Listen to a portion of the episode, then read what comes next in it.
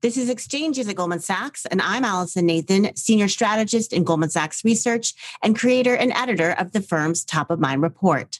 In this episode, we're focusing on climate change. We'll be bringing in some outside voices to explore one of the key takeaways that emerged from the recent UN Climate Change Conference in Glasgow that the private sector is now stepping up to tackle the climate problem. Now, this is obviously a positive development. Climate change is a global problem that will require efforts from all sides to solve. But we dig into what role the private sector and ESG investors in particular should really be playing, how effective current investor strategies really are in moving the needle on climate goals, and how these strategies square with asset managers' fiduciary responsibility to their clients to maximize returns. The answers to these questions are top of mind. To start to answer them, we first speak with Mark Carney. He, of course, served as the governor of the Bank of England and before that of the Bank of Canada, and is currently the UN Special Envoy for Climate Action and the co chair of the Glasgow Financial Alliance for Net Zero, which, full disclosure, Goldman is a part of. He emphasizes that solving the climate crisis will require a total of $4 trillion a year in investment through 2050. And the private sector, and especially financial institutions, have a key role to play in providing this capital there has been a quantum leap in terms of private sector engagement since Paris. Private sector certainly was there, but I wouldn't say the core of most industries was at the forefront here. And we see it across a range of industries from the big heavy emitting industries, steel, cement, maritime transport, all transportation effectively. And we certainly see it in finance, and I'm sure we'll come back to that. But the private sector, in many respects, beginning to lead the public sector and put more pressure on the public sector to close the gap between the country objectives and the underlying policies that support them. Tell us about the Glasgow Financial Alliance for Net Zero, which Goldman is now a part of, and what role you see it playing. Yeah, well, I think the first thing is that this was launched at President Biden's climate summit back in April. And the point was to bring together a series of initiatives that were emerging across the financial sector to have a common level of ambition and to cover the whole waterfront of the financial sector so that these efforts were mutually reinforcing. So that process had started with the Net Zero Asset Owners Alliance, which again go back to the start of 2020 had about 5 trillion of assets that were committed to be managed towards net zero. And when we moved from there net zero asset managers net zero banking alliance insurance underwriting and then all the infrastructure providers bringing them together and having common commitments over a time frame for managing towards net zero. So obviously 2050 by the latest but fair share of reduction of financed emissions. So this is a critical point. It's really the clients of uh, investee companies of asset managers across the waterfront that are making these reductions and that they would achieve the fair share of that 50% reduction the world needs by 2030. And then on top of that, particularly in the banking sector, five year decarbonization plans in order to lay out a pathway to achieve it. So those are the commitments, commitments consistent across the waterfront you made a lot of headlines with the 130 trillion dollar funds, you know, committed across the financial industry. So tell us a little bit about that number, what it really represents and, you know, how you're looking at it. So, what it represents is the balance sheets of those institutions, asset owners, asset managers, banks. It doesn't actually include the insurance underwriting component because we have, in many cases, the asset side of the insurer's balance sheet. It doesn't include $10 trillion of investment consultants that have committed to align with net zero, consistent with the banks and others, because some of that not all of it, but some of that is blended in with the actual assets of pension funds and others. So it's adjusted for double counting. The number's bigger, but it's adjusted for double counting. That's the first thing. The second thing is to recognize it's interesting. Some of the comments on it are like, well, that money's already invested. So, yeah, so various estimates of the energy transition range in the 100 to 125 trillion dollar range, let's say. Let's pick the upper end of that. And let's not adjust for the one third or so of capex that is normally internally funded by cash flow of companies tends actually to be a little higher, but I'll round it down to one third. So the headline number is actually lower than it is, but let's keep the 125. That works out to about $4 trillion a year of spend that's required for this transition. So you have 130 of assets. You need 4 trillion that's aligned with net zero per year. You have a series of loans that, you know, are maturing You have a series of daily investment decisions of which consumer product company am I going to own versus the other, or tech company versus the other, or energy company versus the other. And you have a series of financial institutions who have annual reporting requirement for all their portfolios, commitment for their fair share of the 50% reduction, are going to be looking to transition towards companies who have high emissions today, but very importantly, have plans to reduce those emissions tomorrow, because that's your biggest bang for the transition buck. So, on a flow basis, the stock converts into a flow of investments, and those balance sheets move over time. That's their commitment to be more and more aligned. So, the money is there. I mean, that is a message. The money is there for the transition. And this is about going to help companies that need to change in order to get their own emissions down. And many of those changes are very capital intensive.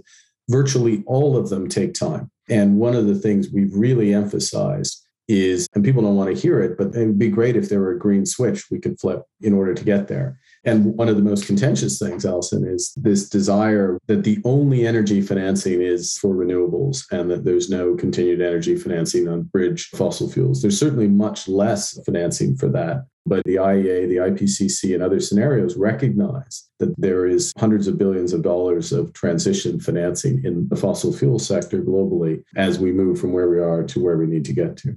There's a lot of discussion about divestment versus engagement. And it sounds to me like you're fully in the camp of engagement. I'm fully in the camp of engagement. What's changing and changing more rapidly than some companies may fully appreciate is they have to have a plan for net zero. If that hasn't fully sunk in, it will sink in pretty quickly.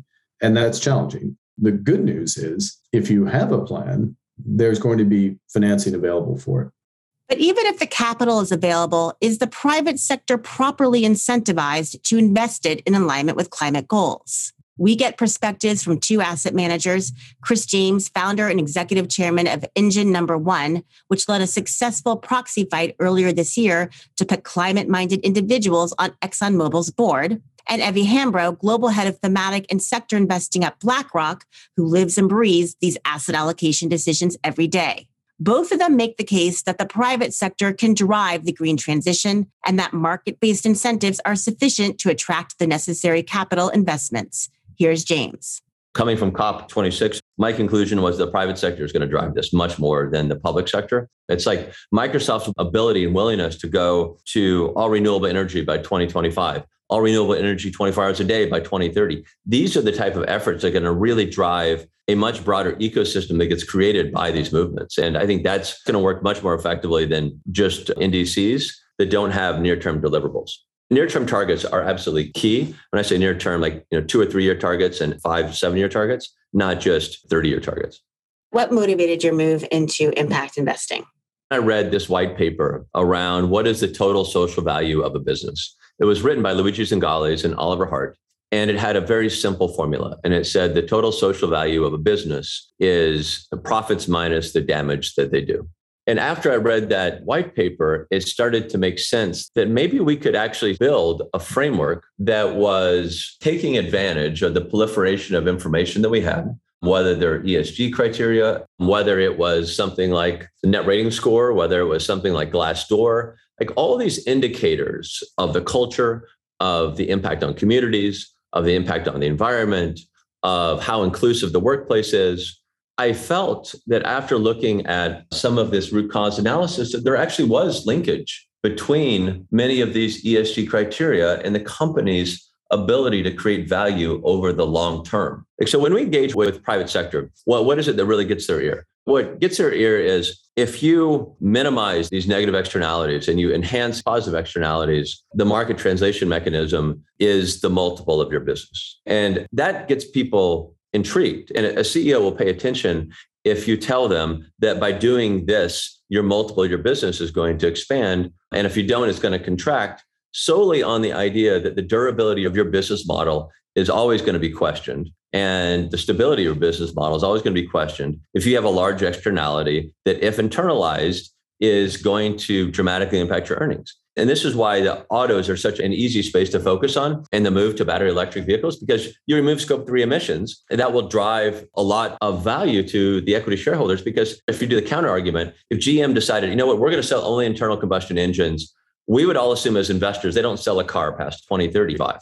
And so I think the place where we're going to get fast and quick and aggressive movement from the private sector is you show them how that translates to value creation. And that's an easy argument. And it's one that I think is absolutely true. And here's Hambro, who agrees that capital will naturally flow towards sources of value creation and returns stemming from the green transition. Regulation has a role to play, without a doubt. But I think what will happen is that the market will naturally move, which has always been the case, to where the returns are coming from.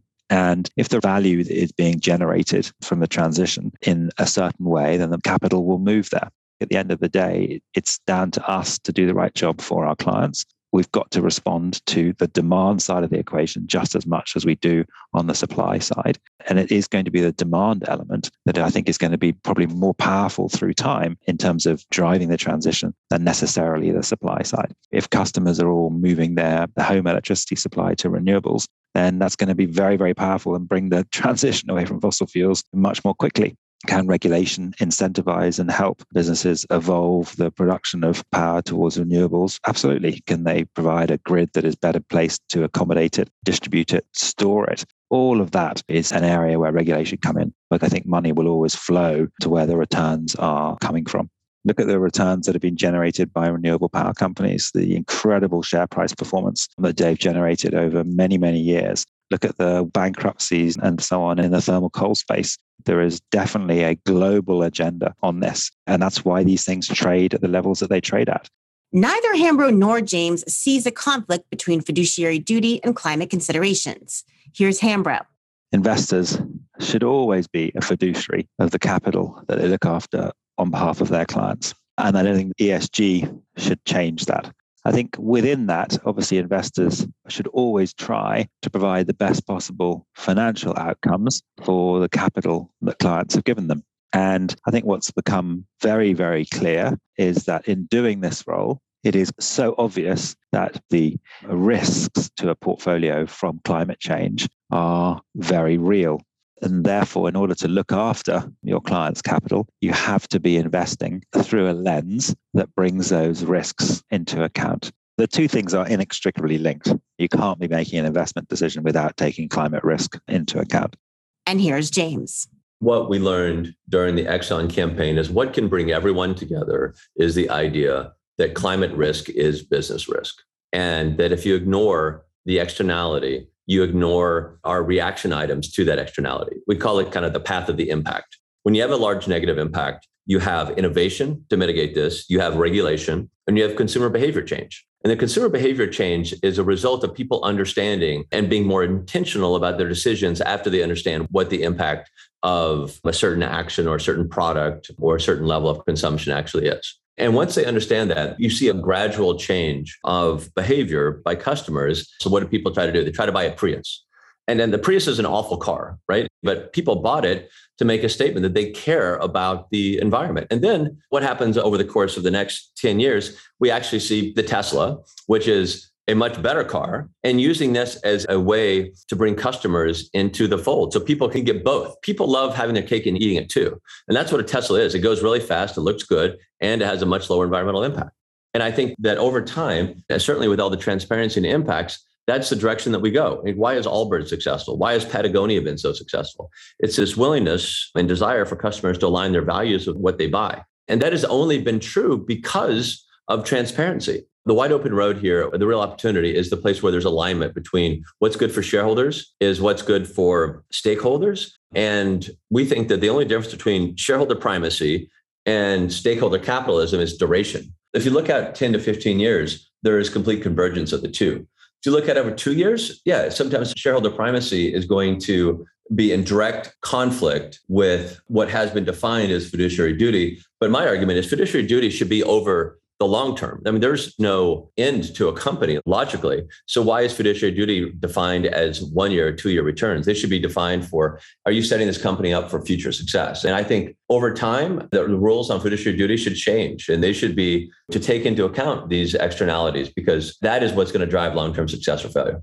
While investors are choosing different strategies to facilitate the green transition, Both Hambro and James believe in engaging with heavy emitting companies that need to transition towards cleaner energy as opposed to divesting from them entirely. Here's James. I think that divestment was an important early step in bringing awareness to the impacts that companies have. And I think the divestment in many cases is a result of the frustration that many shareholders have had on companies' unwillingness to engage with multiple shareholders around issues that are not defined uh, over the very current narrow definition and wrong definition of fiduciary duty. But I also think that, and if there's anything that brought this to light, it was during the last presidential election campaign, back when I was on social media. And I would watch people talk about get out and vote, how important it was for everyone to express themselves at the ballot station if they're unhappy with the current environment, if they wanted change. Yet the same people would also be posting aggressively hurrahing divestment of oil and gas. And it just breaks my brain to think that someone could have a narrative that was so similar with dramatically different actions that came out of that narrative. I think the idea of giving up your voice, giving up your vote is wrong. There was recently a paper published by a combination of Wharton and Stanford that showed that not only does divestment not work or not have any impact, it actually gives economic rent to people who care dramatically less about the issue. I don't think people who are divesting want to do this, but the reality is if the people who actually care about these issues sell all of their stock, we don't have much of an opportunity to try to affect change. Uh, certainly, if all the people who have been asked to divest did divest, we certainly wouldn't have won those board seats.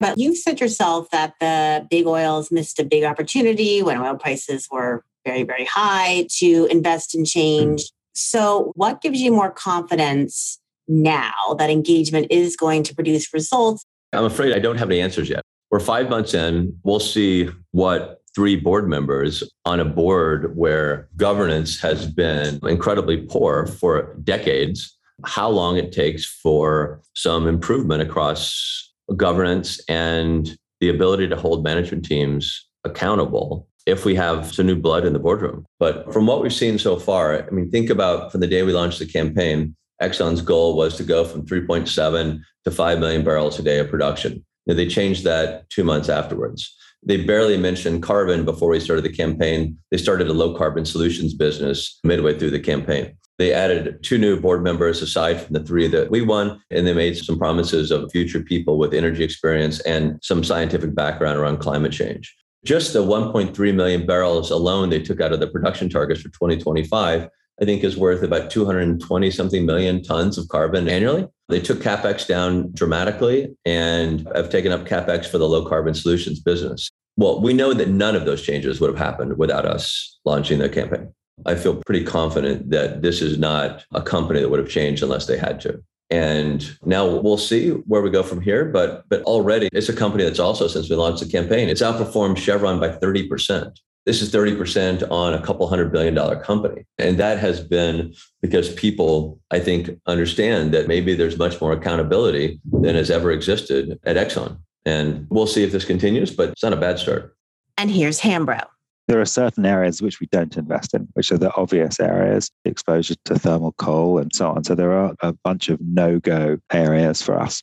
But I think that the way that we're thinking about this more broadly now is to move away from the concept of exclusions and to try and work with companies to understand the plans that they have to move their businesses forward as part of this transition. If all you're going to do is exclude businesses based on historic or backward looking data, then you're going to have an incredibly narrow, undiversified portfolio that is probably not going to help the world transition. If you really want to achieve positive change, then you need to be backing companies that might be in more difficult areas but hopefully, if they have strong plans to evolve their business, then they actually will make a really big difference in terms of moving the, world economy forward with regards to the carbon transition. So I think that is our role. How do we actually do that? We have access to everything else that everybody has from external data providers. You know, we build that into our tools on my team. That means we do all of the ESG analysis on certain companies. We work out where companies are weak and where they are strong. We'll also look at our internal proprietary processes again to make sure that there aren't any kind of missing gaps.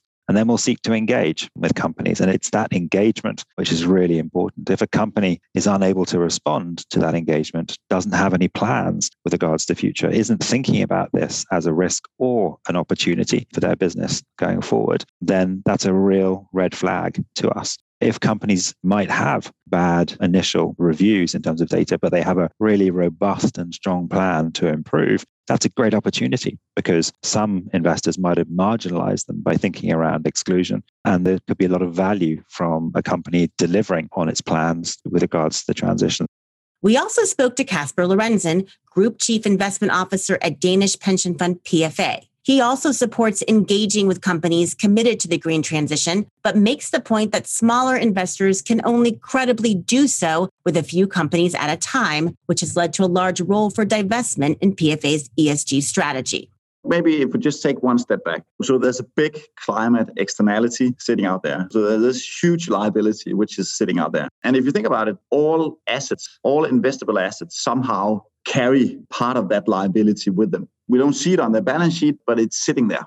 And you don't want to invest in companies that kind of carry a higher participation in that liability. And let's face it, oil and gas are carrying a higher part of that liability. So I'm very comfortable reducing my exposure generally to oil and gas. Then, of course, at one stage, want to ask yourself, so how big a portfolio do I want to have in oil and gas? The dialogue we have, and that's across the organization. It's G team, it's equity uh, investment team, it's myself, it's even our chairmanship.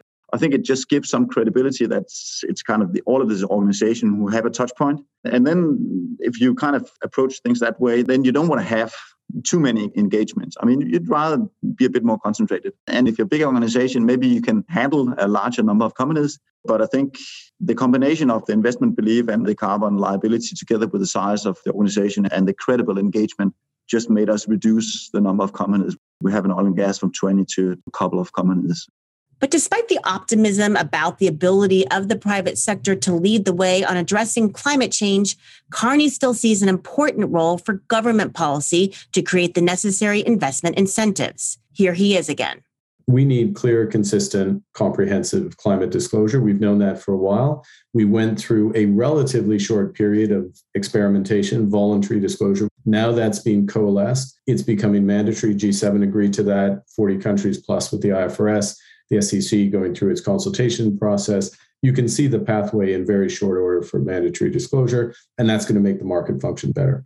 We're also seeing that with climate stress testing. And we talked a moment ago about mandatory net zero transition plans. Again, so there's common information, common approach, and we can be effective as possible, the, we, the financial sector, in allocating capital to those who have solutions. And one of the interesting things on the finance day of COP was the UK Chancellor of the Exchequer stood up and announced the UK will mandate net zero plans for all listed companies. So that's where the world is headed. And this is the opportunity through GFANZ and others to make sure we get it right. That's a series of necessary building blocks within the financial sector. But the core of this is what really maximizes the benefit of this. So, clear country policies by sector that incentivize investment. Let me give specific examples. The UK, France, a few other European countries have called the end of the internal combustion engine 2030 in the UK, for example, 2035 in some European countries. No new internal combustion engines vehicle sales after that point. Well, that date certain, which is far enough in the future you can do something about it, but close enough that you have to, is spurring a huge amount of investment in, not surprisingly, in zero emission vehicles in Europe and all elements of that. And of course, the financial sector is looking at that and can see where the end game is in transport and allocating capital accordingly, backing winners and moving away from those who don't have plans. A similar dynamic in Canada with a legislated carbon price path that rises to $170 per ton by 2030. It's 30 today. It's legislated, date certain. The $30 carbon price today in Canada is interesting. The 171 is relevant for a capital decision. Another example would be a hydrogen fuel mandate in maritime, 5% blend, for example. We're starting to see that come in. Again, date certain in the future. We have a financial system that's oriented to net zero. It's going to push capital to those who are reacting to those policy signals. And that is a very, very powerful and positive dynamic because it means the economy is ready at the point the regulation comes in.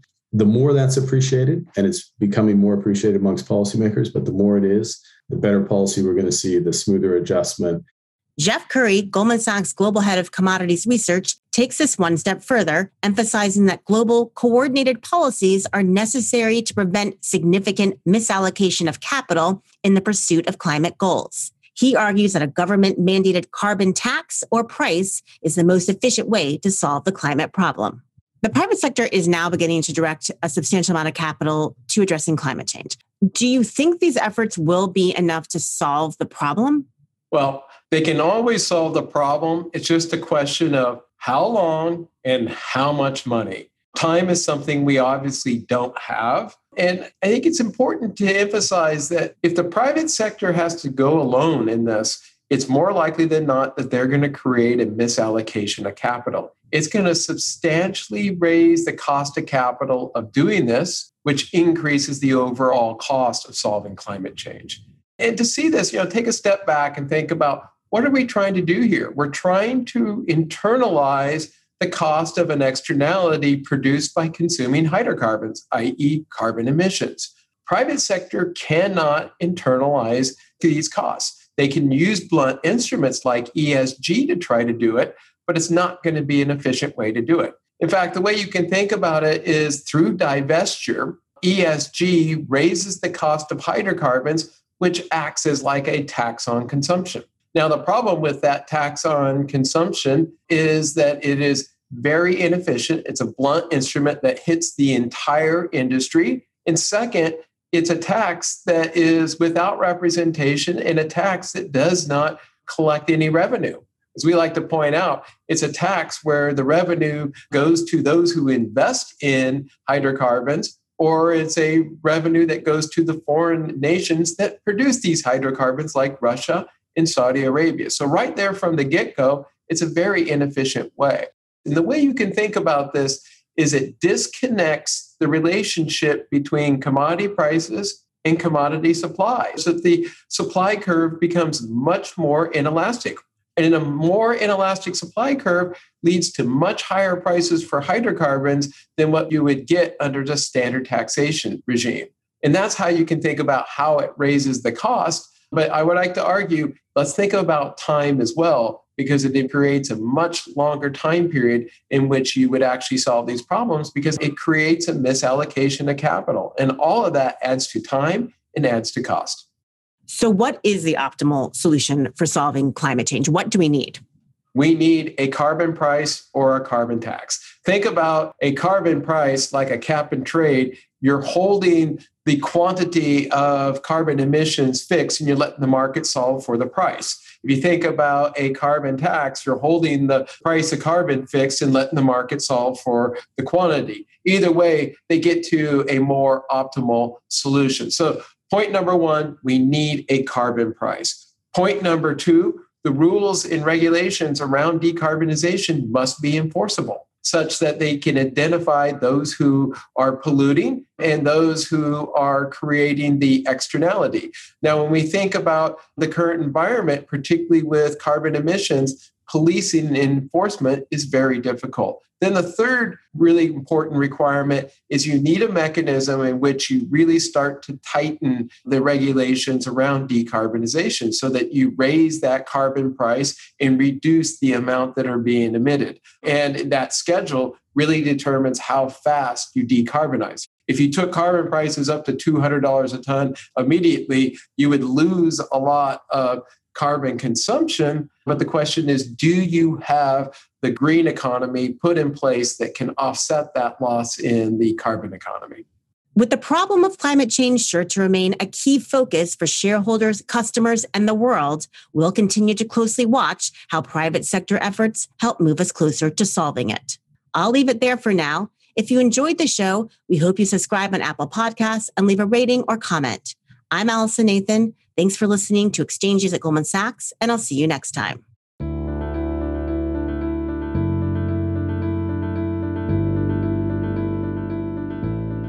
All price references and market forecasts correspond to the date of this recording. This podcast should not be copied, distributed, published, or reproduced in whole or in part. The information contained in this podcast does not constitute research or a recommendation from any Goldman Sachs entity to the listener. Neither Goldman Sachs nor any of its affiliates makes any representation or warranty as to the accuracy or completeness of the statements or any information contained in this podcast, and any liability therefore, including in respect of direct, indirect, or consequential loss or damage, is expressly disclaimed. The views expressed in this podcast are not necessarily those of Goldman Sachs, and Goldman Sachs is not providing any financial, economic, legal, accounting, or tax advice or recommendations in this podcast.